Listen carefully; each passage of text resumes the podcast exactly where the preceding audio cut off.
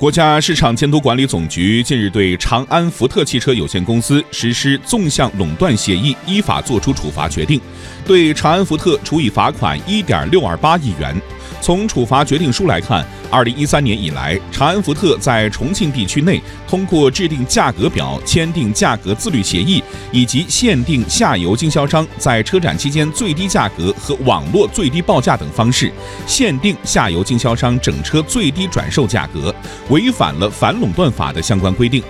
针对这次处罚，长安福特回应说，将充分尊重并坚决执行国家相关部门的处罚决定，并且已经采取行动和经销商一起规范区域销售管理。